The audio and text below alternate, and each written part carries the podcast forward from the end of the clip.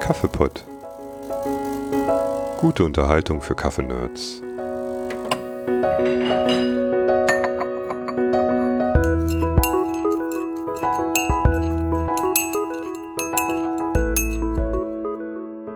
Hallo und herzlich willkommen zum Kaffeepott, dem Podcast mit der guten Unterhaltung für Kaffeenerds und für alle Kaffeefreunde und Kaffeefreundinnen. Mein Name ist Christian Schwabe. Ich bin Kaffeenerd und dabei ganz normaler Kaffeekunde, der sich so seine Gedanken macht. Heute in der Sendung wird es um transparenten und fairen Kaffeehandel gehen. Und dazu habe ich mir eine liebe, nette Gästin eingeladen, nämlich die Katze von Quichotte Café. Hallo Katze. Hallo Christian, sehr schön hier zu sein. Ich freue mich sehr. Na, ich freue mich erstmal, dass du da bist und dass du dir die Zeit nimmst, ein bisschen was über transparenten Kaffeehandel zu erzählen. Ihr kommt ja da bei Quichotte direkt von der, vom Kern der Sache. Ähm, wenn wir am Anfang vielleicht kurz ein bisschen was über dich erfahren könnten, das wäre schön. Ähm, was bist du so für ein Kaffeetyp? Hell oder dunkel, ähm, Filter oder Espresso? Wo stehst du auf der Skala? ja, ähm, also ich bin die Katze oder auch Katharina, das weiß noch keiner. und arbeite bei Kiratte Café jetzt seit knappen drei Jahren und bin so aus der Gastro tatsächlich auch gekommen und ähm, habe mich dann immer mehr mit Kaffee auseinandergesetzt und war früher so der typische Hauptsache Koffeintrinker und habe mich entwickelt zu einem Hauptsache Single Origin richtig leckeren, fruchtigen Spezialitätenkaffee.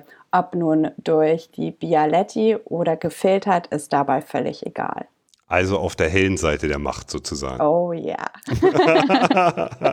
okay, was hast du gerade für einen Kaffee, den du trinkst?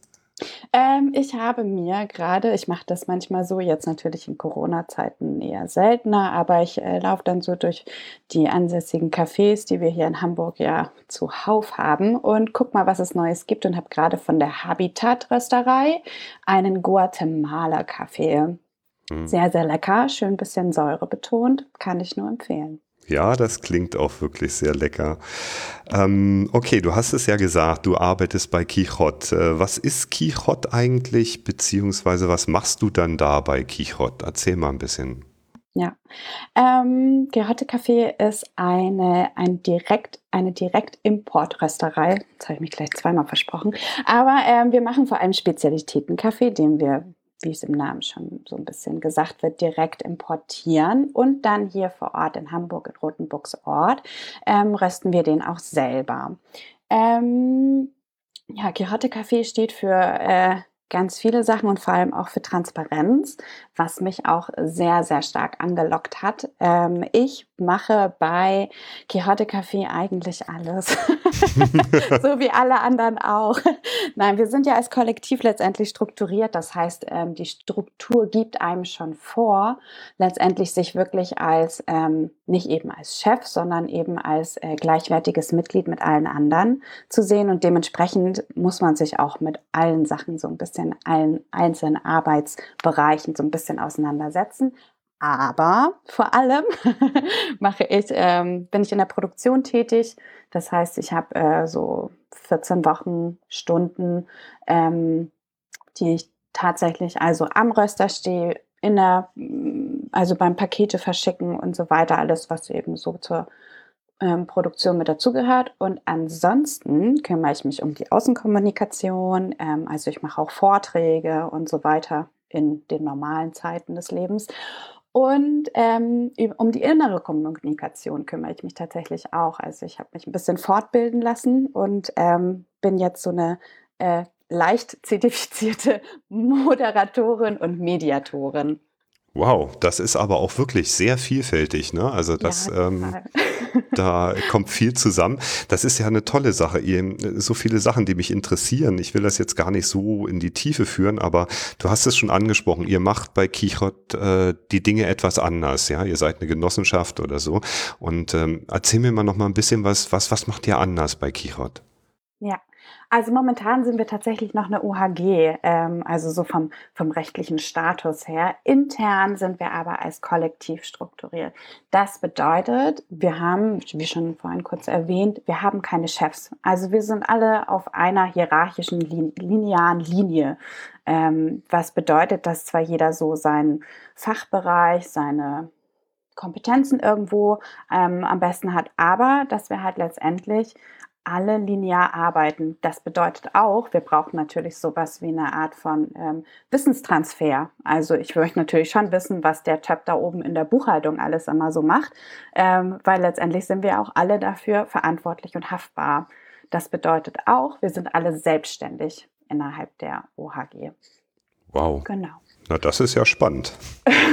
das ist sehr, sehr spannend. Und daher rührte auch ähm, meine Ausbildung oder meine Fortbildung ähm, im Mediationsbereich, weil wir nämlich uns jeden Mittwoch einmal treffen und da den ganzen Tag über alle notwendigen und manchmal auch nicht notwendigen Diskussionen äh, uns unterhalten und natürlich auch manchmal streiten. Ja, so richtig basisdemokratisch dann, ja?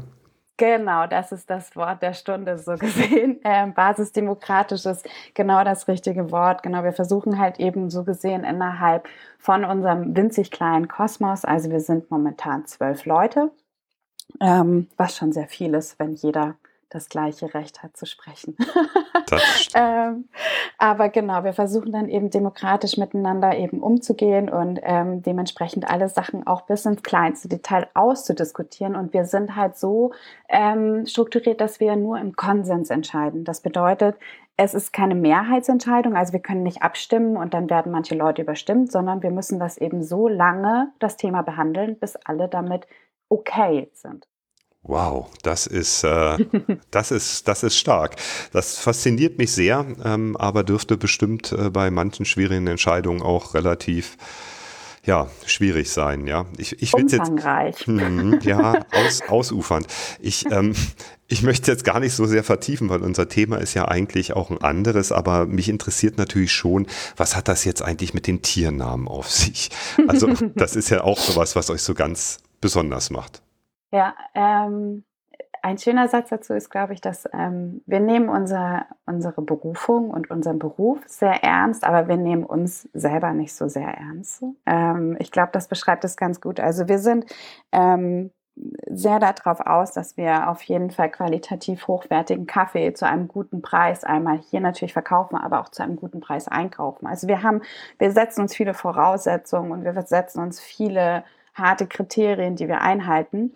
Und ähm, um das jetzt mal so ein bisschen salopp zu formulieren, brauchen wir manchmal auch so ein bisschen, glaube ich, einen Ausgleich dazu. Und äh, dementsprechend gibt es da verschiedenste Theorien, wo, woher diese genau diese ähm, Tiernamen kamen. Aber es führt zurück äh, zu Pingo, einem der Gründer, der schon sein Leben lang Pingo heißt, weil er Pinguine so gerne mag und äh, er einen, einen Adoptivbruder hat, der auch Andreas heißt. Deshalb musste man ihm einen anderen Namen geben. Das hat er mit zu Quixote Café getragen und hat dann auch für sich selber gesagt, jeder muss das einfach mitmachen. Es gestaltet den Alltag sehr, sehr witzig und man kann auch jemanden, der Katze heißt oder der Pingo heißt, gar nicht so lange böse sein.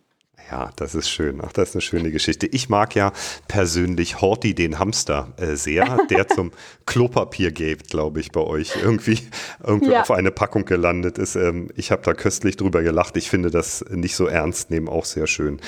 Ähm, ich weiß jetzt nicht, äh, im Grunde genommen könnte man wahrscheinlich jetzt ewig auch über Quixote reden. Ähm, hat das irgendwas auf sich mit dem Namen, auch äh, mit den Windmühlen, die äh, in der Saga damit verbunden sind? Oder?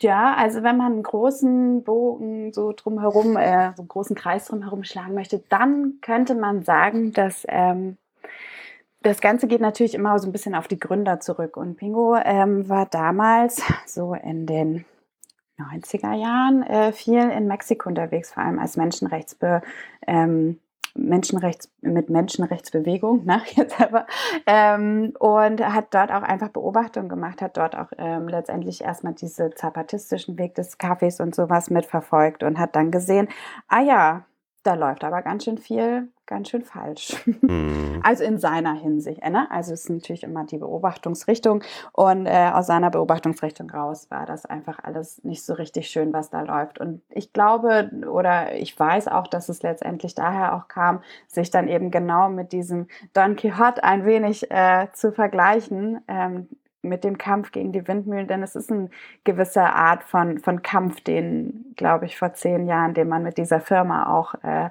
angefangen hat. Und zwar einfach diesen ganzen, dieser Intransparenz gegenüber und vor allem auch der äh, Behandlung letztendlich der Kaffeefarmer und Farmerinnen ähm, in den Ursprungsländern, dass die Behandlung von den Menschen besser wird, dass die Wertschätzung größer wird. Und Wertschätzung geht vor allem in dem Fall auch über den Preis.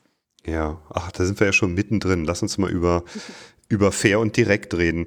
Bei mir war das ja so, dass ich am Anfang ähm, auch dachte, ja, im Grunde genommen Hauptsache lecker. Ne? Also mhm. Kaffee muss lecker sein und das passt schon.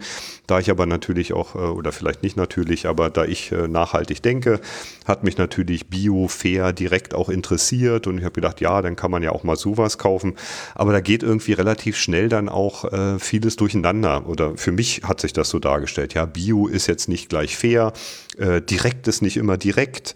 Und je mehr man sich dann anfängt, wirklich ernsthaft damit auseinanderzusetzen, je mehr wird einem die Situation klarer, in der wir uns da im Moment befinden. Ne? Also die Lage der Farmerin ähm, und auch, ähm, ich, ich sag mal, auf der einen Seite der Luxus, in dem wir hier Kaffee konsumieren und auf der anderen Seite ähm, der Überlebenskampf der Leute, die für uns diesen Kaffee herstellen. Ja?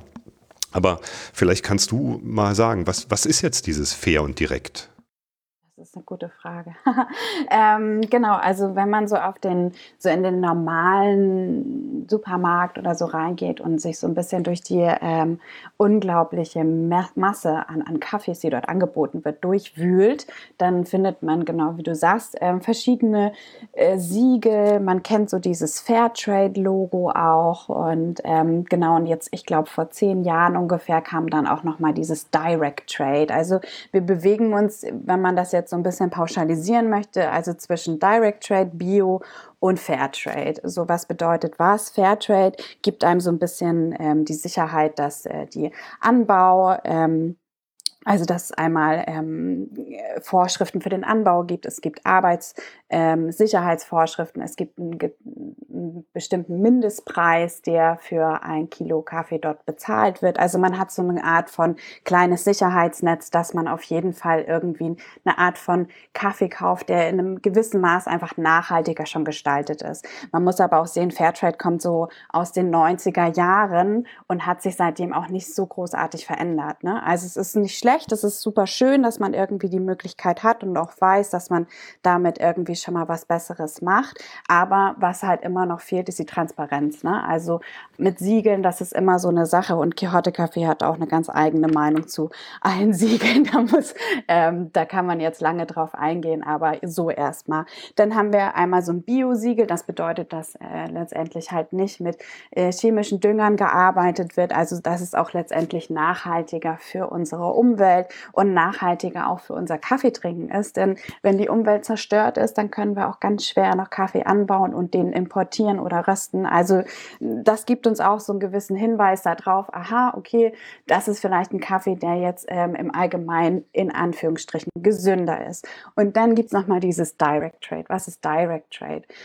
Prinzipiell ist es halt kein Begriff, der tatsächlich eine, eine richtige Worterklärung dazu hat. Also es ist nichts Genormtes, sondern es wird leider ähm, ganz verschieden behandelt. Für Quixote Café bedeutet Direct Trade, sich ähm, tatsächlich über mehrere Jahre ähm, immer mit denselben Kooperativen, von denselben Kooperativen zu äh, kaufen. Das heißt, ähm, wir haben halt einmal den Faktor, dass, der, dass die Farmerin oder der Farmer eben weiß, okay, auch nächstes Jahr wird die und die Menge letztendlich von mir abgenommen. Also ist auch eine Sicherheit für die.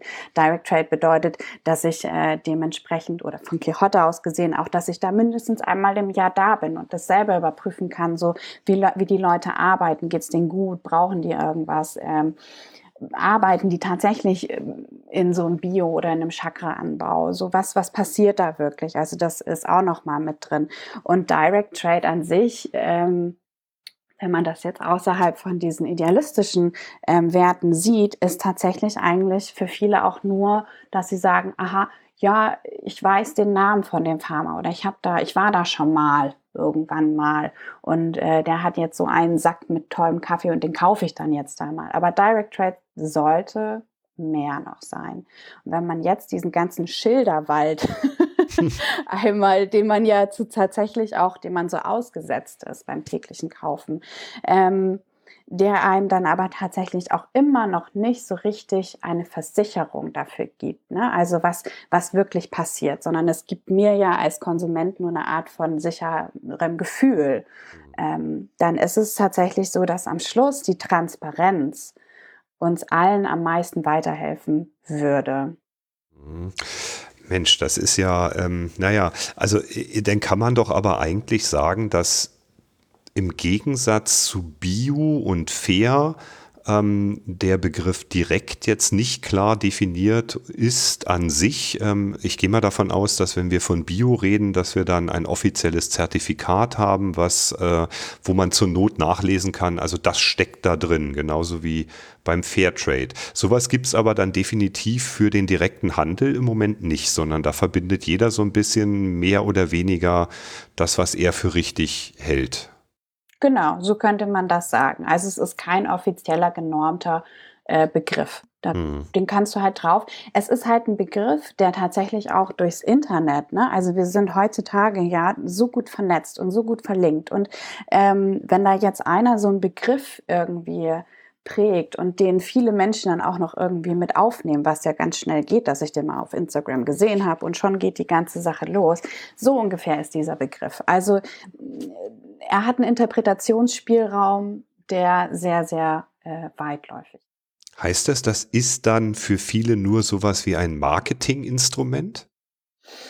Ähm, in den heutigen Zeiten, wo man tatsächlich ja auch sieht, dass alles immer grüner und, und nachhaltiger und wichtiger wird, ist es leider natürlich auch für einige eine Art von Marketinginstrument, ähm, weil sich grüne Sachen besser verkaufen. Also das schätze ich schon. Ich glaube aber auch, dass es viele tatsächlich einfach gar nicht richtig einschätzen können und dementsprechend ohne bösen Willen ähm, das mit draufschreiben, weil sie sagen, na ja, aber ich, es ist ja irgendwie direkt und auch mein, mein Importeur hat gesagt, äh, der kennt den oder so. Also wie gesagt, der Interpretationsspielraum ist so groß, dass ich gar nicht so oft sagen könnte, dass das eine reine Marketingstrategie ist. Aber es wird natürlich auch so genutzt werden. Mhm. Du hast jetzt gerade gesagt, Importeur. Ähm, jetzt kann man, also was, was ist jetzt direkt? Heißt das, ich gehe mit meinem Jutebeutel zum Farmer und hol da die Bohnen ab? Oder, oder wie sieht denn dieser direkte Handel aus? Ist da, äh, wie viel der Mittelsmänner oder Frauen, die dazwischen stehen, sind denn jetzt im direkten nicht mehr drin? Also wir haben ja die Importeure, die Exporteure, wir haben die Handelshäuser. Ich weiß nicht, wer da nicht alles noch ähm, eigentlich im normalen Kaffeehandel ähm, eigentlich zwischen dem Farmer und dem, dem Endab Abnehmer drinne ist. Also vielleicht kannst du das noch mal ein bisschen beleuchten. Also was heißt jetzt eigentlich direkter Handel? Also wer kauft da von wem und wer ist mit drin oder nicht mit drin? Mhm. Also ich kann das jetzt einfach mal aus gehörter Sicht, äh, so wie wir das interpretieren, diesen ganzen, diesen Begriff der Direct Trade, ist es letztendlich so, dass wir ähm, also wir fangen mal im Ursprung an. Der, der Kaffeebauer, die Kaffeebauerin ähm, in zum Beispiel Ecuador hat jetzt einen gewissen ein paar Hektar an Kaffee, ähm, erntet das Ganze und lässt das verarbeiten. Das ist ganz unterschiedlich. Also entweder die haben halt direkt bei der Kooperative, wenn ähm, einmal so eine Verarbeitungsstation, manchmal aber auch direkt erst ähm, beim Exporteur oder so. Das sind ganz unterschiedliche Sachen. Also da kann ich jetzt nicht genau sagen, ähm, wie das im Einzelnen immer läuft. Aber wir haben halt so gesehen die Kette vom Farmer, dem Exporteur und dem Importeur. So, und das wäre halt tatsächlich direkt. Ne? Also du hast keinen, der jetzt nochmal irgendwie ähm, den Kaffee irgendwo anbieten wollte, also die letztendlichen Rohkaffeebohnen, die Grünbohnen, und dann hat es nochmal jemand anderes gekauft und dann wird es nochmal verkauft. Das würde Inter äh, Quixote Kaffee nicht als direkten Import letztendlich ähm, interpretieren. Und ähm, dementsprechend ist es halt ähm, bei uns nochmal so, weil wir auch die Rösterei tatsächlich letztendlich selber sind und wir auch den Rohkaffee an andere weitergeben. Also wir sind so gesehen ja beides. Ne? Einerseits ein, so eine Art von Rohkaffeehändler, andererseits halt eben auch noch die Rösterei. Also wir haben den komplett direkten Weg. Niemand steht uns mehr dazwischen, außer eben der Exporteur, der letztendlich halt nochmal im Ursprungsland ähm, alle ähm, Dokumente und so weiter, ähm, die dann letztendlich für den Export nötig sind ähm, und die ganze Abwicklung eben stattfinden lässt. Und ihr seid dann praktisch in der Rolle des Importeurs, also das, des Annehmenden schon. Also da ist deswegen genau. auch nichts weiter. Ah ja, okay, okay. Aber ich sag mal, das ist jetzt nicht immer so, sondern das ist genau eure Sicht auf direkt. Also es könnte genauso gut sein, dass jemand sagt, ich habe direkten, äh, direkt gehandelten Kaffee, der kauft dann aber bei einem Importeur, den er nicht selber jetzt darstellt, genau. sondern der kauft bei einem Importeur. Könnte man auch sagen, ich kaufe äh, direkt oder mein Kaffee ist direkt gehandelt und ich habe nicht nur einen Importeur, sondern auch die Börse und ein Handelshaus dazwischen oder ist das dann nicht mehr direkt? Und genau da beißt sich ja die Katze äh, möglicherweise in den Schwanz. Ne? Also das ist genau das Ding. Ne? Also wir können halt, man kann darüber, glaube ich, Stunden und Tage und Wochen diskutieren. Und dabei kam bisher aber auch noch nichts Großartiges raus. Ne? Man kann keinem sagen, ähm, hier, das ist kein direkt, also außer es ist natürlich wahnsinnig offensichtlich. Ne? Also das ist irgendwie äh, gar nichts mit, mit direktem Handel und dass man überhaupt gar nicht weiß, woher der Kaffee kommt und so. Da könnte man sagen, gut, Borsch, das war jetzt vielleicht äh, ein falscher, ne, also falsch gedacht, ist nicht so. Aber im Allgemeinen, dadurch, dass dieser Begriff so vielfältig ist, ist es wahnsinnig schwierig, ohne idealistische oder andere Gedanken daran zu gehen und zu sagen, so und so müsste das sein. Aber was wir dadurch halt, ähm, also was dadurch entstanden ist, ist ja der Pledge. Mhm, also mhm, weil mhm. uns diese ganzen Fragestellungen, ne, so, so was bedeutet denn Direct Trade oder wann, wann kann ich denn wirklich sagen, dass es nachhaltig für den Farmer und auch für uns ist, so zu arbeiten? So wann ist dieser Punkt gegeben? Und da wurde dann eben tatsächlich The Pledge ähm, oder daraus ist The Pledge dann entstanden, weil es eben nicht so einfach ist zu sagen, du hast Direct Trade, aber du nicht. Ja, The Pledge, äh, lass uns mal, äh, können, können wir gleich nochmal genauer drüber reden, finde mhm. ich auch spannend. Äh, was mich jetzt interessieren würde, ist aber, äh, was ist denn jetzt der große Vorteil von direkt gehandelten Kaffee? Also bei Bio verstehe ich, da sind keine Pestizide drin. Bei äh, Fair Trade verstehe ich, da ist irgendwie auch ein Vorteil für den Farmer drin. Ähm, was ist bei direkt gehandelten Kaffee eigentlich der Vorteil? Und für mhm. wen? Für wen? Ähm, also wenn ich jetzt hier lokal irgendwie zum Beispiel in der Nähe einen Bauernhof habe und ich fahre da einmal die Woche hin und ähm, habe dann ja auch irgendwann so eine Art von freundschaftliches Verhältnis. Ne? Also so, das wäre ja dann, dass ich mir so gesehen direkt meine Eier, meine Milch oder was auch immer vom, von meinem Hof hole. Was passiert, wenn man so, so eine direkte Verbindung hat? Dann ähm, man spricht über viele Sachen, man findet sehr viel mehr Sachen raus und man hat auch viel mehr die Möglichkeit, irgendwie einmal, vielleicht kann man ja auch mal so eine Idee einbringen bei, bei meiner Bäuerin oder bei meinem Bauer und könnt sagen, hier, wenn du ähm, den Hühnern jetzt mal wirklich was zu fressen geben würdest, dann würden die vielleicht auch Eier legen oder sowas so.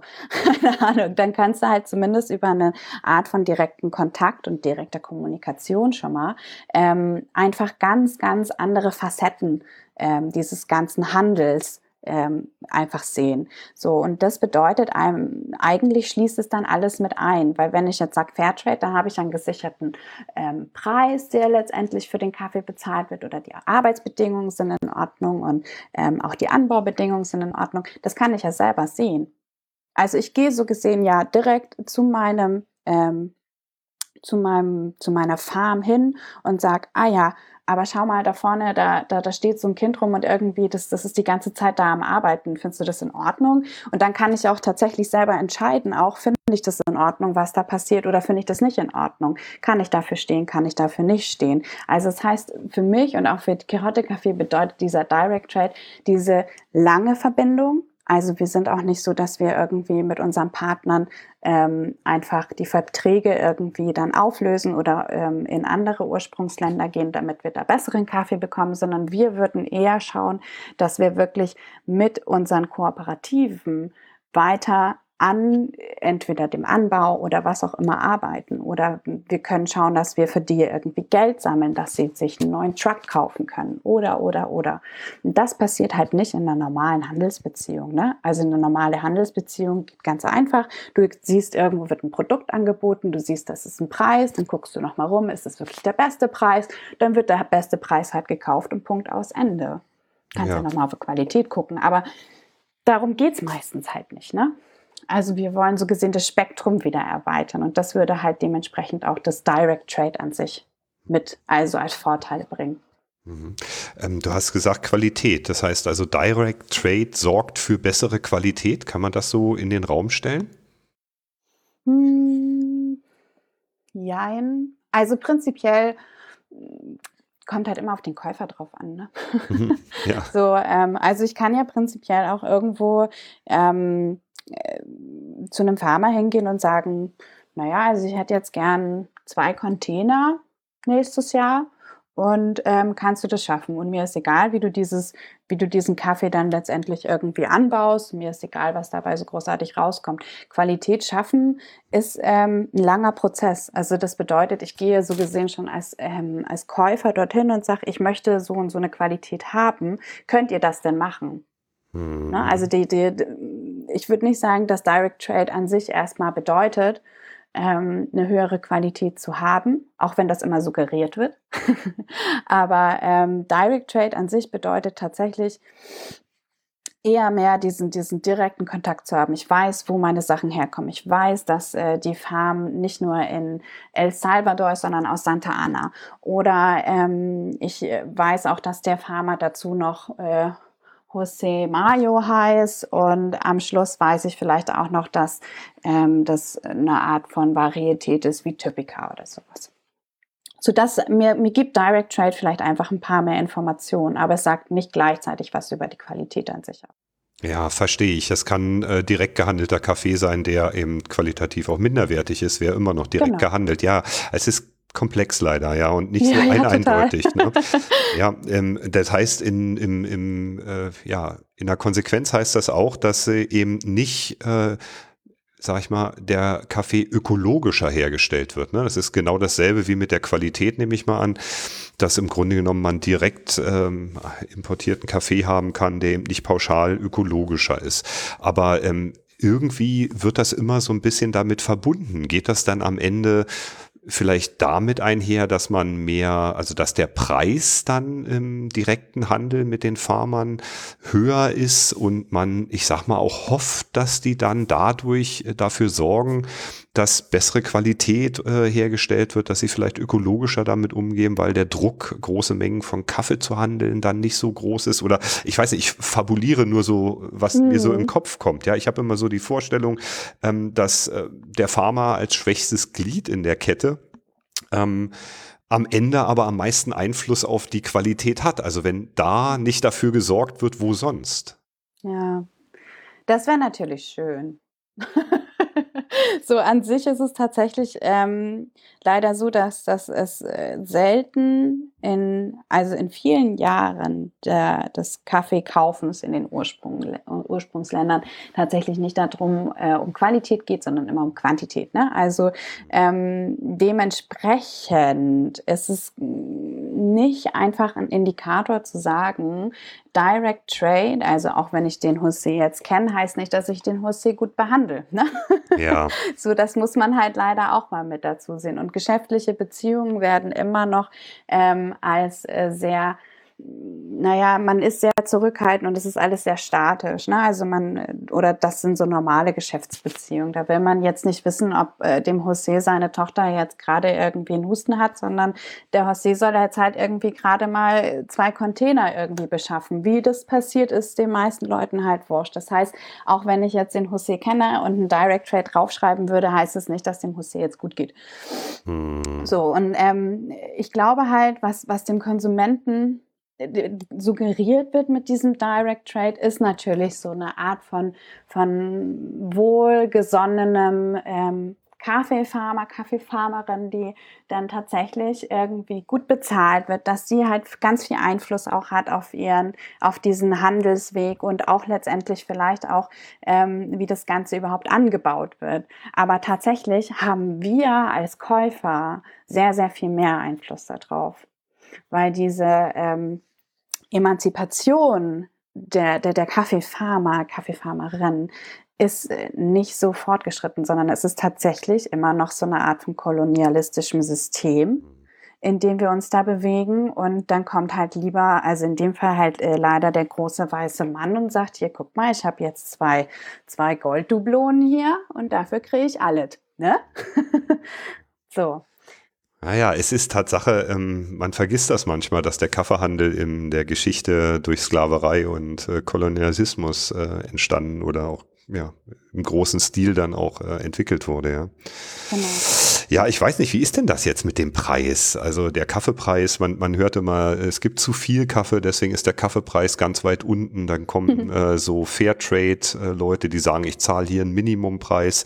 Ihr zahlt, glaube ich, auch irgendwie immer feste Preise, die noch weiter drüber liegen wie ist denn das jetzt genau mit dem Preis bei dem Direct Trade? Das ist ja dann auch wiederum nicht verbunden, oder? Also Direct genau. Trade kann so oder so sein, kann mehr oder weniger Geld für einen Farmer bringen. Also Ganz genau. Also das ist äh, völlig egal. Ne? Also der Direct Trade sagt mir jetzt nicht, dass der Farmer dementsprechend was von dem Ganzen überhaupt bekommt. Und wenn man jetzt noch mal ganz groß von ganz weit hinten sehen will, dann ist es nämlich so, dass der Farmer leider der allerletzte in diesem ganzen ähm, in dieser ganzen Kette ist. Also leider auch meistens sind die Farmer, Farmerinnen, die die am wenigsten erhalten von dem Ganzen, weil das Ganze läuft halt so. Ich als, als Person habe eben eine Farm irgendwo im Ursprung, ist ja egal in welchem Ursprungsland. Natürlich sind die Preise und sowas nochmal unterschiedlich, aber wir gehen jetzt mal ganz pauschal da dran. Ähm, ich habe jetzt, sagen wir mal, wenn ich ein kleiner Bauer bin, weil ich bin, es gibt nämlich nicht nur die großen Bauern, die irgendwie gleich mal drei Container irgendwie pro Ernte oder noch mehr raushauen, sondern sondern es gibt ja vor allem auch diese kleineren äh, Bäuerinnen und Bauern, die vielleicht so zwei Sack grünen Kaffee davon irgendwie überhaupt ähm, erstmal erwirtschaften können. Diese zwei Sack bringen die halt dann zum nächsten, äh, zur nächsten Verarbeitungsstelle, weil die können sich auch für sich selber diesen Rohkaffee, das ist ja letztendlich in der Kirsche wächst das Ganze, die Kirschen werden dann geerntet und selbst dieses Verarbeiten der Kirsche, das muss meistens schon jemand anders machen. Das heißt, der Farmer an sich verkauft es an irgendwen, weil er halt Geld dafür haben will, damit er was zu essen hat. Ne, also wir sprechen jetzt nicht davon, dass Farmer, Farmerinnen dann schon mal so, ah ja, und ich brauche vielleicht noch eine Altersvorsorge und mein Dach ist gerade kaputt und äh, meine fünf Kinder wollen zur Schule. Nee, nee, nee, nee, nee. Mhm. Die wollen erstmal was zu essen haben. Ne? Also die bringen das dahin und verkaufen das halt erstmal für den besten Preis. So. So läuft so normalerweise der, der normale, in Anführungsstrichen, Handel. Ne? Also es ist alles pauschal gesagt. Es gibt ganz individuelle Geschichten, aber um das so ein bisschen nachvollziehen zu können. Ähm, Genau, und dann wird das eben verarbeitet an der Verarbeitungsstation. Das kann halt irgendwer sein, der sich da mal mit so ein bisschen Geld eine Maschine geleistet hat oder so. Der bringt das Ganze dann nochmal weiter zum Exporteur. Und von da an, also es sind so gesehen immer so kleine Häppchen. Mhm. Aber am Schluss steht ja der Farmer. Also eigentlich der oder die, die das letztendlich alles äh, produziert hat, die hat schon beim ersten Schritt eigentlich schon verloren. Ach, das ist, das ist nicht schön, ne? Man, man nee. möchte das eigentlich anders und ich glaube, es gibt auch viele Leute, ähm, ich behaupte das jetzt einfach mal. Also in ja. dem Kontext, in dem ich jetzt so äh, Einblick in die Kaffeeszene habe, gibt es viele Leute, die gerne bereit sind, auch eine Mark mehr zu bezahlen. Nicht nur für die Qualität, die dann aus dem äh, vom Röster kommt, sondern auch dafür, dass der Farmer mehr Geld bekommt. Ähm, ist das so desillusionierend, dass am Ende die Farmer dann doch gar nicht so viel verdienen dabei, egal was ich kaufe? Also ist das vollkommen äh, nicht möglich, die Farmer mhm. so zu finanzieren? Ja, ja, also es wäre auf jeden Fall möglich, ja. Ne? Also Direct Trade würde mir schon mal sagen, dass es ähm, höchstwahrscheinlich, also wenn ich Direct Trade mit einer Kooperative betreibe zum Beispiel. Ne? Mhm. Eine Kooperative würde so gesehen verschiedene Verarbeitungsschritte und den Exporteur und sowas vielleicht auch noch mit einschließen oder es wäre zumindest nur noch ein Schritt weiter bis zum Exporteur. Ähm, das bedeutet, da hätten wir schon mal ähm, eine viel bessere Kostenkontrolle so gesehen. Ne? Also das heißt, ähm, je nachdem, wie das Ganze aufgebaut ist, würde mir zum Beispiel der Direct Trade in dem Fall dann halt zumindest sagen, okay, wie viel kommt denn vielleicht nochmal an? Aber er ist halt dazu nicht verpflichtet. Keiner sagt mir am Schluss so, ah ja, was bekommt denn jetzt der, der Farmer am Schluss? Aber das ist dieser ähm, hochgepriesene und schwer zu erklärende FUB-Preis. Ja, erzähl mal. Ja, du hast ähm, es gesagt, jetzt hast du es gesagt. Jetzt habe ich es gesagt, es nützt nichts mehr. Ähm, der FOB-Preis, äh, ausgeschrieben ist es der Free On-Board-Preis und das ist letztendlich, und ich ähm, werde entweder ganz viele E-Mails von Bekannten von mir bekommen, was ich hier von Quark erzähle, aber es ist ähm, der Preis, der letztendlich ähm, zurück. Also es gibt einmal, ich versuche es mal weiter. Also es gibt einmal den Return to Origin, um das jetzt erstmal bei uns so ein bisschen zu belassen. Ähm, das ist letztendlich der Preis, der zurück in den Ursprung geht. Der teilt sich dann nochmal auf für die Kosten für den Exporteur und äh, diesen Free on Board Preis, also das, was dann letztendlich zurück an den Farmer geht oder an die Farmerin. Also wir haben einmal, ich versuche es nochmal von uns, von Deutschland aus. Also es gibt, wenn ich zum Beispiel auf so einer Packung ähm, bei, bei naja, wahrscheinlich, wenn ich im Internet sehe, bei einer Rösterei, die haben einen gewissen Return to Origin. Wie viel Prozent das auch immer sind vom äh, Preis. Das heißt, aha, okay, ich weiß jetzt, das ist wirklich alles, ähm, sagen wir mal so 1,35 oder 1,60 oder so, was dann wirklich direkt zurück in den Ursprung geht. Es gibt Kosten für den Exporteur, und es gibt aber dann letztendlich auch das, was direkt ähm, bei der Kooperative bleibt. Und das ist so gesehen nochmal ein bisschen aufgeteilt. Aber der letzte Preis, das ist der Free on Board und der FOB-Preis. Ich hoffe, ich habe es jetzt richtig erklärt und werde nicht morgen gekündigt. oh, ich, ich, ähm, ich, ich möchte jetzt sagen, ich habe es verstanden, aber ich habe es, glaube ich, nicht verstanden. Nee. Also ich hatte immer geglaubt, der Free-on-Board-Preis ist das, was der äh, wie auch immer, was der Exporteur dann am Ende bekommt ähm, mhm. oder so von wem auch immer. Ich bin jetzt auch nicht mehr ganz äh, Ja, das Bilde. könnte halt eben auch äh, ganz gut sein. Ne? Das ist eben dieser, ja, ich bin da mit der Definition ganz schwierig, aber es ist halt letztendlich wird das am Schluss, dieser Free-on-Board-Preis wird halt nochmal zwischen Exporteur und der Kooperative aufgeteilt. Ne? Ja, also da, okay. das ist halt so der, aber ich bin mit der Definition von diesem FOB-Preis, da könntest du mich erschießen mit Schuld.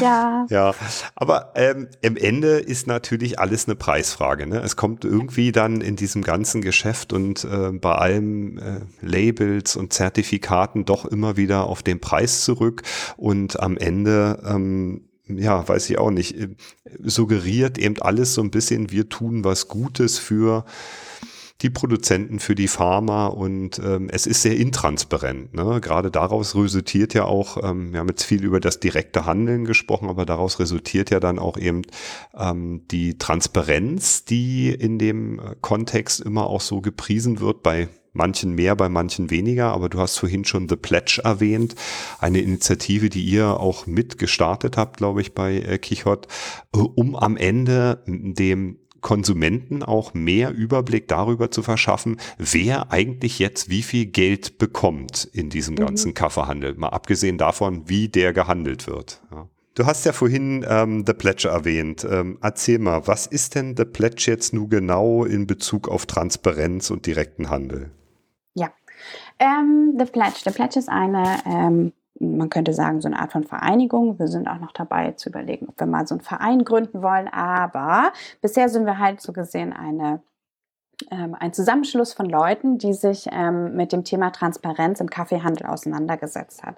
Einmal gibt es eben diesen ähm, Begriff des Direct Trade, der halt in den letzten Jahren durch die Medien ein bisschen durchgegangen ist und auch durch ähm, verschiedene Röstereien. Und daran hat man halt gesehen, dass es irgendwie nicht so einfach ist, das Ganze da irgendwie zu definieren auch. Ne? Also so was bedeutet letztendlich dieser Direct Trade? Wir haben das ja vorhin selber beide am eigenen Leib erfahren. Es ist gar nicht so einfach, da überhaupt überhaupt irgendwas zuzusagen, weil der ähm, Interpretationsspielraum halt wahnsinnig groß ist. Deshalb haben sich da bei ähm, einem Event mal mehrere, auch hier in Hamburg bei uns ähm, in bei Quixote Café haben sich mehrere zusammengesetzt. Ähm, da ging es halt tatsächlich auch um ähm, Transparenz und wir hatten, wir haben da eine Uni in Atlanta, die Emory University, die dazu eben letztendlich auch ähm, schon Forschung ähm, macht und gemacht hat. Ähm, genau, und da kam das irgendwie, dass man sich eben abends bei so einem netten Bier als es noch möglich war, ja. zusammengesetzt hat und hat gesagt, was können wir denn tatsächlich machen, um irgendwie auch dem Konsumenten das ein bisschen näher zu bringen und vielleicht auch die Möglichkeit zu bekommen, dass ähm, auch größere Unternehmen letztendlich irgendwie auch unter Druck gesetzt werden, vielleicht auch transparenter mit ihren ähm, ganzen Sachen umzugehen. So wie ist es irgendwie möglich? Und da kam eben diese Idee von The Pledge. Also The Pledge ist letztendlich momentan ähm, eine Webseite, man kann die unter transparency.com Coffee erreichen.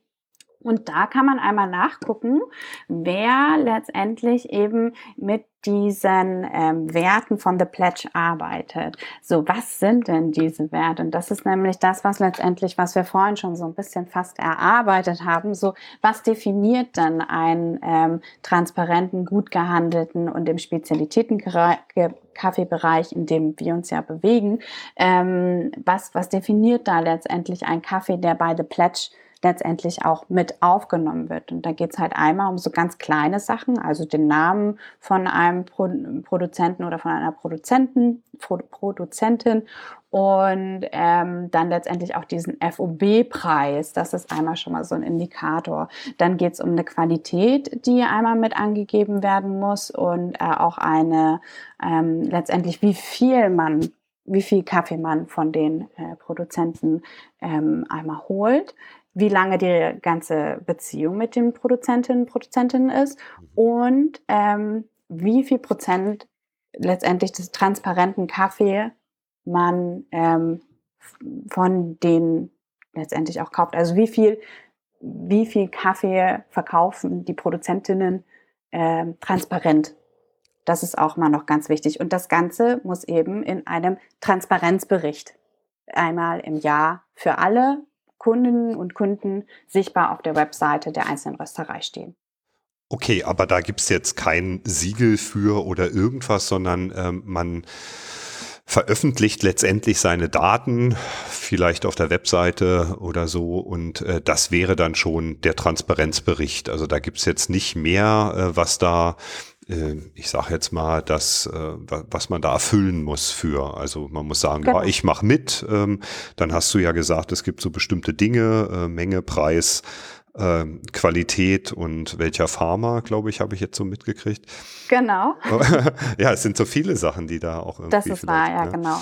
Ähm, und dann veröffentliche ich das und dann kann man sehen, ja, also für diesen äh, Preis äh, kaufe ich diesen Kaffee ein. Ne? Das ist ja wahrscheinlich ungefähr das. Genau. Ne? Also letztendlich möchte man dem Kunden oder der Kundin natürlich die Möglichkeit geben, einmal sich mit, mit dem Produkt näher auseinanderzusetzen. Also wenn ich dann sehe, okay, der Kaffee ist jetzt irgendwie für ne, total willkürlich, ne, 50 Cent irgendwie pro Kilo gekauft worden und ich zahle da jetzt irgendwie 30 Euro pro Kilo, dann könnte ich mich halt fragen, hm, mhm was ist denn da jetzt so hoch an den Produktionskosten oder so? Also es gibt einmal einmal die Möglichkeit. Tatsächlich ist es auch so, dass man ähm, kein Siegel, wie du das schon erwähnt hattest, ähm, jetzt auf Kaffeepackungen finden kann, sondern ähm, das letztendlich nur über die Webseite gerade läuft und dass man ähm, den Indikator, den man auf den Webseiten der Röstereien, also wenn ja jetzt gerade in Corona ist, der Onlinehandel natürlich mhm. wahnsinnig durch die Decke gegangen. Mhm. Das heißt, ich muss halt, wenn jemand bei sich bei bei The Pledge signen will, dann ähm, muss diese Rösterei einen jährlichen Transparenzbericht letztendlich mit diesen Fakten, die ich vorhin einmal aufgezählt habe, mhm. Das muss alles erfüllt sein und das Ganze muss dann natürlich auch einmal im Jahr stattfinden. Also man kann nicht einen Transparenzbericht einmal machen und sagen, so, damit habe ich das alles erfüllt, sondern das Ganze muss dann natürlich letztendlich auch jährlich stattfinden, um auch dem Konsumenten einfach mehr Transparenz ähm, ins Leben zu bringen. Mhm. Aber unterm Strich weiß ich dann doch nicht, was der Farmer kriegt oder was der damit macht oder ob das dann auf meine Qualität, die ich gerne haben will, wirkt oder nicht. Also es ist so, eine Transparenz darüber zu schaffen, ist ein guter Schritt, glaube ich, und, und, und mhm. wertvoll. Aber ähm, einen automatischen Rückschluss zu ziehen und zu sagen, jetzt steht da ein Preis, der ist sehr viel höher ähm, als der normale Kaffeepreis an der Börse. Ich weiß gar nicht, wo mhm. der steht, so bei einem Pfund oder was äh, ich glaube gerade bei 1,20 momentan. Ja. 1,20 Dollar pro Pfund, ja. Ja, also ähm, wenn man sich daran orientiert und sagt, okay, das sieht jetzt aus, als wenn äh, die Leute von Quixote, die zahlen ja jetzt so und so viel mal mehr. Das impliziert natürlich, oder der Gedanke könnte dann entstehen, dass das auch automatisch dann äh, dem Farmer eins zu eins zugutekommt. Ne? Ähm, mhm. Ist denn das jetzt nur so oder nicht? Ich bin immer noch unsicher. Du merkst, ich bin mhm. ähm, immer noch so ein bisschen, ich denke, gut, dass es das gibt und ja, ich orientiere mich dran, aber äh, wie verbessern wir denn jetzt nur wirklich die Welt, ja?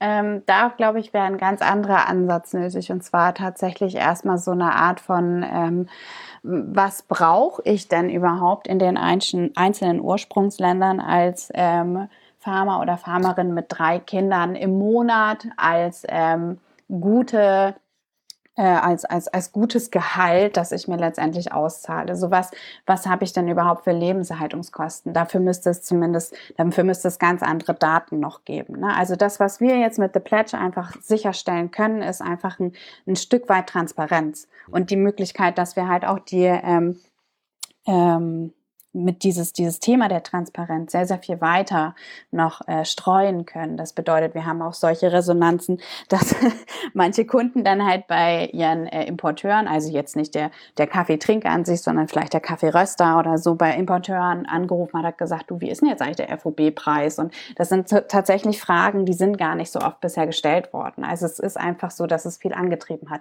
Wenn man jetzt aber gleich mal die Welt verbessern möchte, dann tatsächlich müssten wir erstmal anfangen, in den Ursprungsländern so eine Art von ähm, Minimalgehalt, was die Leute einfach brauchen. Also dafür müssten die Leute sich da erstmal tatsächlich die Gedanken machen, zu sagen, okay, ich ähm, muss, weil hier auch einmal im Jahr ein Tornado durchfegt oder so, dann brauche ich da nochmal 6000 Dollar extra, damit ich mir mein Haus wieder ähm, richtig aufbauen kann und dass ich, keine Ahnung, meine Kinder irgendwie in die Schule schicken kann. Und all das gibt es nicht. Das sind immer noch Nachwirkungen vom Kolonialismus.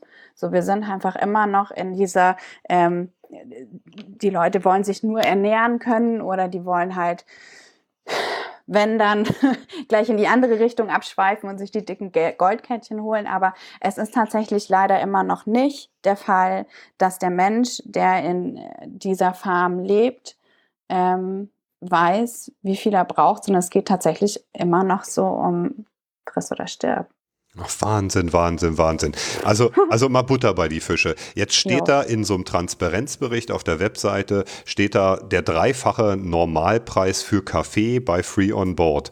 Mhm. Kann ich jetzt davon ausgehen, dass der Farmer das auch irgendwie einen Vorteil für den, finanziell für den Farmer dabei rauskommt? Mhm.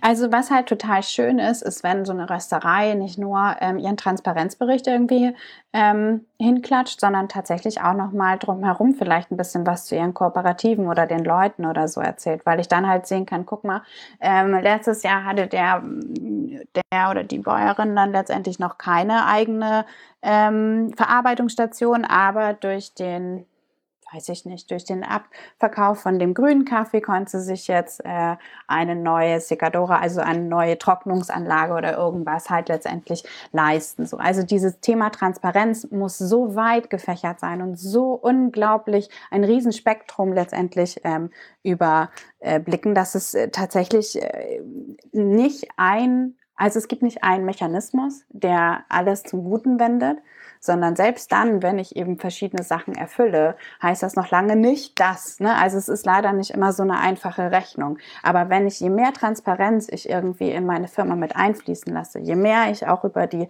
Leute, die einzelnen Personen, die einfach hinter diesem Kaffee, hinter dem grünen Kaffee stehen und so weiter, mit in meine Webseite, mit ins Gespräch bringe, desto eher wird mir vielleicht auch irgendwie klar, geht es den Leuten gut oder nicht. Und gut oder nicht bleibt immer noch eine Bewertungsfrage. Ne? Also wem geht's gut, wem geht's nicht gut. Aber ich kann zumindest sagen, Unsere Pharma können sich weiterentwickeln. Ne? Also alle Kooperativen, mit denen wir zusammenarbeiten, da gucken wir auch als Quixote Café eben darauf, dass wir mit denen zusammenarbeiten. Das heißt, wir sagen denen nicht, was sie zu tun haben, sondern wir gucken halt, ähm, wie die Lage dort ist und was wir gerade für Möglichkeit haben und versuchen, das Beste für uns beide zu erreichen. Mhm. Ja, verstehe. Also, Leute da draußen, kauft bei denen euer Kaffee, wo ihr auch irgendwie das Gefühl habt, die kümmern sich um die Farmer und bei den Farmern kann theoretisch auch ein bisschen was ankommen. Und ähm, äh, ja, das ist natürlich immer auch ein bisschen relativ. Auch was damit gemacht wird, ist unklar, aber am Ende äh, ja, muss dann wahrscheinlich auch jeder Importeur Röster selber ein bisschen mehr dafür tun, dass es auch transparenter wird ähm, The Pledge ist auf jeden Fall eine gute Sache, so als, ähm, als Initiative. Ähm, wie, viel, wie viele Leute sind da jetzt drin? Also es ist ja eine weltweite Organisation, ne? Ja, genau, das kann man immer noch mal. Genau, das Ganze ist tatsächlich weltweit und ich äh, müsste jetzt gerade mal ganz kurz, ich glaube, es sind mittlerweile 60 teilen. Insgesamt sind es 65 sogar. Ich habe mir das nämlich okay. noch aufgeschrieben. 65 Röstereien über die ganze Welt. Ne? Das klingt gar nicht mal so viel. Ne? Klingt gar nicht so viel, nein. Ja. Nein, schade eigentlich. Man, ja. Genau. Könnte eigentlich viel mehr sein. Absolut. So, ne? Also gar keine Frage, dass da irgendwie, aber alleine, und da sieht man dann aber auch, glaube ich, was, was es bedeutet, diesen Transparenzbericht. Und du musst halt alle deine Zahlen letztendlich, also nicht alle, aber diese ähm, fünf ähm, Sachen, die man von The Pledge halt fordert, die müssen halt in diesem Transparenzbericht mit drin sein. Und mh, dafür sind auch nicht so viele Leute offen. Wobei es natürlich immer mehr werden.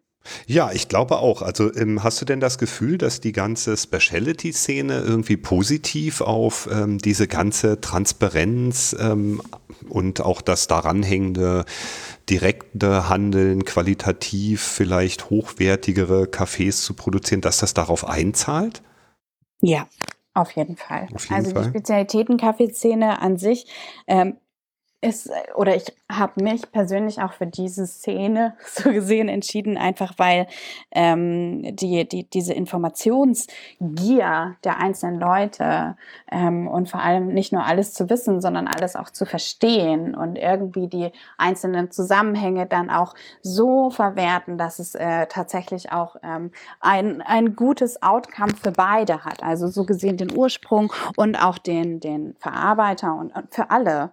So, das ist das, was mich tatsächlich an dieser Spezialitäten-Kaffeeszene irgendwie total ähm, positiv überrascht hat. Und es sind Leute, die einfach auch super nerdig unterwegs sind und immer wieder neue Wege einmal finden wollen, ihren Filterkaffee noch krasser aufzubrühen, aber auf der anderen Seite halt eben den Weitblick nicht verlieren. Mhm. Ja, ja, auch schön. Die Aufgeschlossenheit ist äh, tatsächlich sehr, sehr viel größer als bei dem ähm, typischen Industrie-Kaffeeverwerter. Ja, ja. Ja, naja, also ähm, gut, das ist alles nicht so einfach mit dem direkten Handel und mit dem ich Fair. Also dir. es ist wirklich nicht einfach, aber man kann, ähm, wenn man wenn man so ein bisschen resümiert, kann man ja sagen, es macht natürlich Sinn, äh, auch ähm, einen Kaffee zu kaufen, der biozertifiziert ist, wenn man die Ökologie ein bisschen im Auge haben möchte und vielleicht den Klimawandel ähm, so eine Themen irgendwie einen wichtig sind oder eben äh, die Themen äh, für einen ja, die man fördern möchte. Es kann absolut sinnvoll sein, Fairtrade zu kaufen, weil bei Fairtrade einfach mal ein anderer Preis bezahlt wird, also die, der wirtschaftliche Faktor extrem im Handel irgendwie schon oder ein Stück weit schon mal berücksichtigt wird.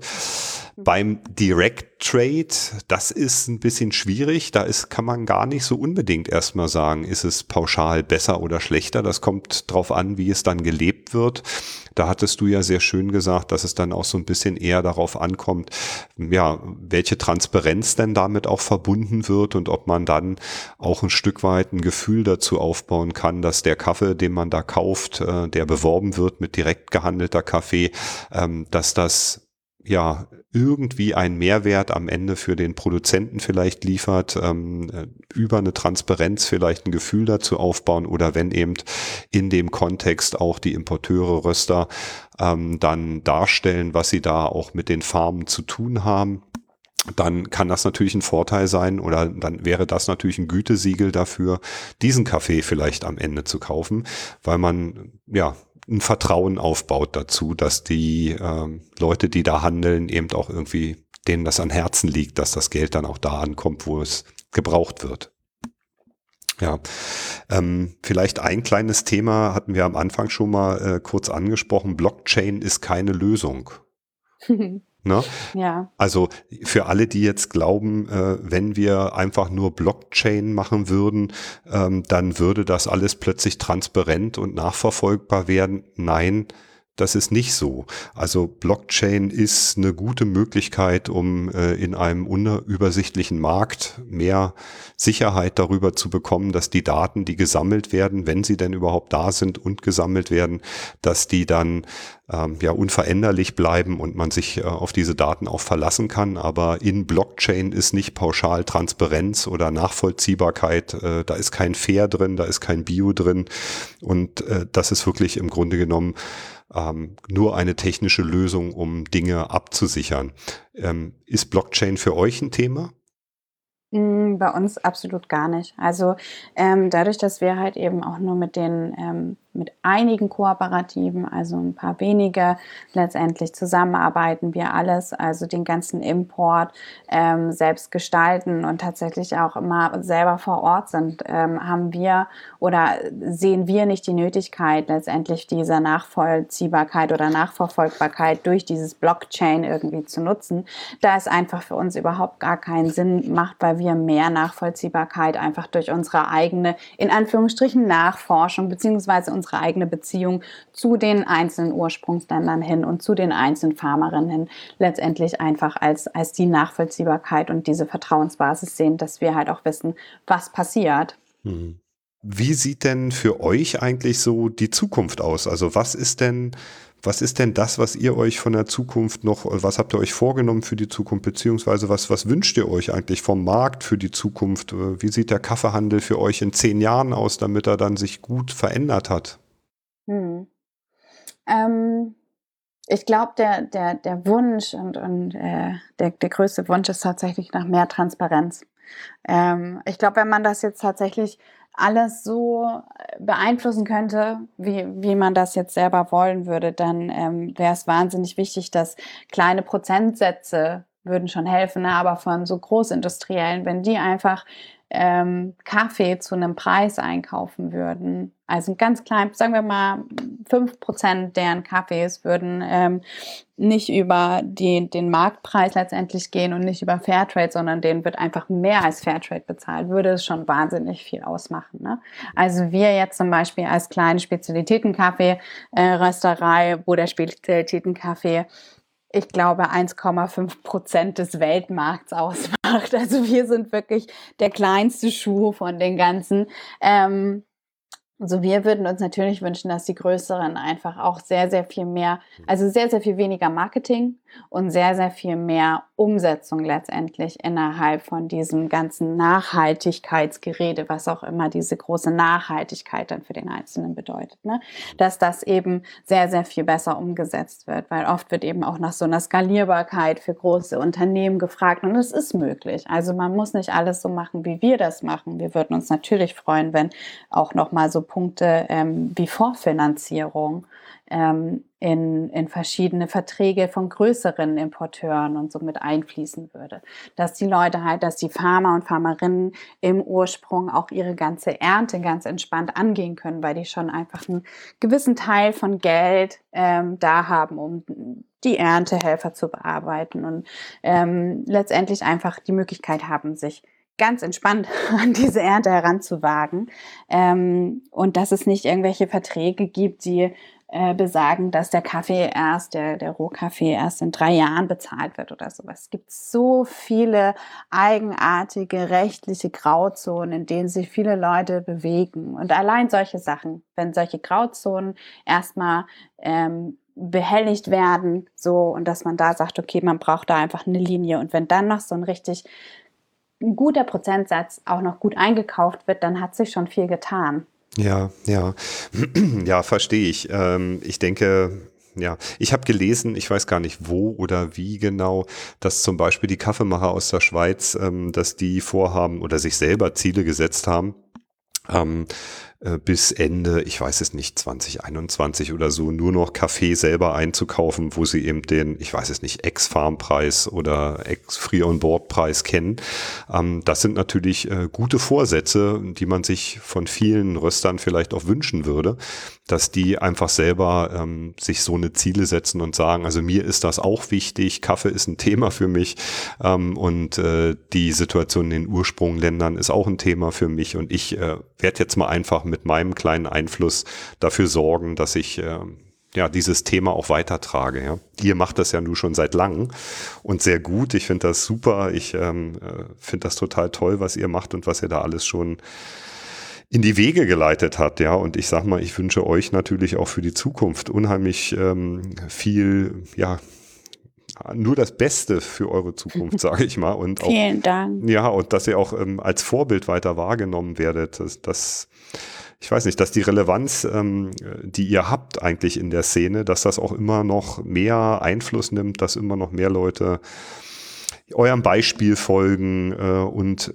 letztendlich dafür sorgen, dass vielleicht die Situation in der Kaffeewelt dann doch langfristig eine bessere wird, ja. Ich weiß gar nicht, wie ich das sagen soll. ja, es ist so schwierig, ja. Ich, ich, es ich, ist auch schwierig, ja. ja. Ich, ich glaube. Nee, sag mal. Ich glaube, dass es tatsächlich ähm, wahnsinnig schwierig ist, das alles in Worte zu fassen, weil es eben diese Komplexität des Themas, und das ist ja nicht nur mit Kaffee so, ist mit allen Themen so. Aber wenn wir uns halt eben immer mehr auch bewusst werden, alle, dass, dass wir diese Welt ja nur geliehen haben von unseren Kindern. Ne? Also es war mal irgendwann, als dieses Thema Nachhaltigkeit reinkam, so da war das so ein ganz toller Leitspruch und ich glaube, den werde ich deshalb auch niemals vergessen. Ähm, das finde ich beschreibt es aber ganz gut. Ne? Also wir wollen einerseits halt irgendwie auch vielleicht noch mal in 50, 60 Jahren Kaffee trinken. Das bedeutet aber auch, dass einmal die Leute vor Ort einfach so weit gut bezahlt in Anführungsstrichen werden müssen, dass die halt auch in 50 oder 60 Jahren noch Kaffee produzieren.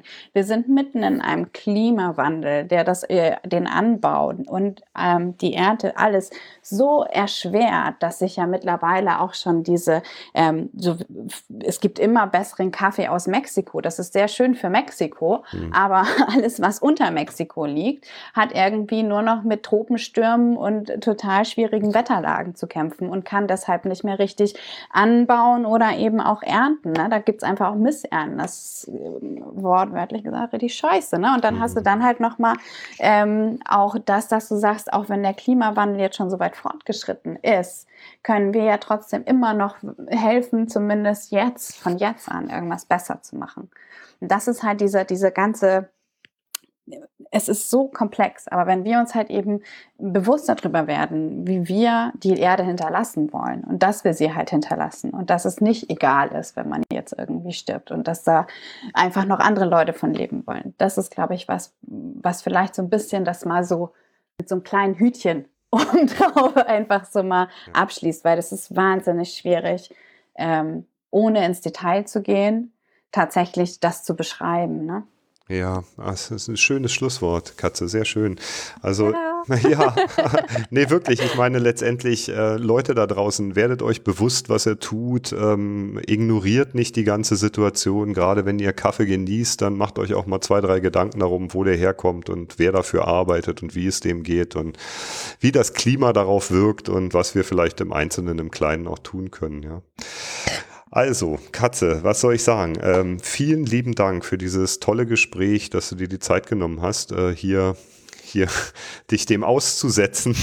Sehr gern. Das hat sehr viel Spaß gemacht. Vielen Dank dir auch für die tolle Moderation. Ja, äh, mir hat's auch extrem viel Spaß gemacht. Das Thema liegt mir am Herzen und ich finde, wir konnten das natürlich nicht äh, rundum äh, beantworten, die Frage, welchen Kaffee kaufe ich denn jetzt? Aber ich glaube, mit ein bisschen mehr Bewusstsein ähm, sollten die Leute, die das gehört haben, jetzt auch rausgehen über diese ganze Thematik, vielleicht ein bisschen nachdenken, ja.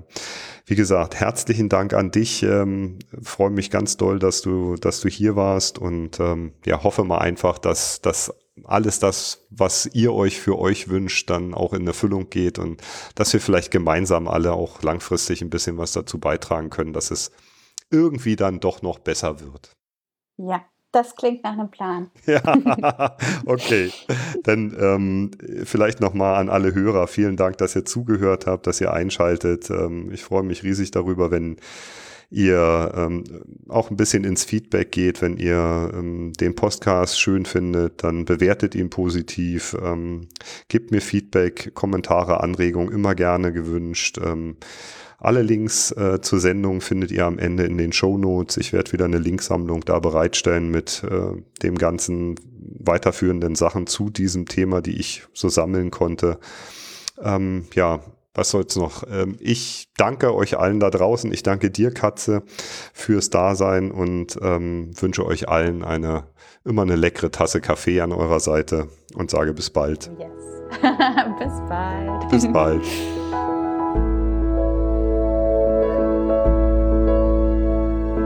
Alle Links zur Sendung findet ihr in den Show Notes und auf der Webseite kaffeepot.c-schwabe.de.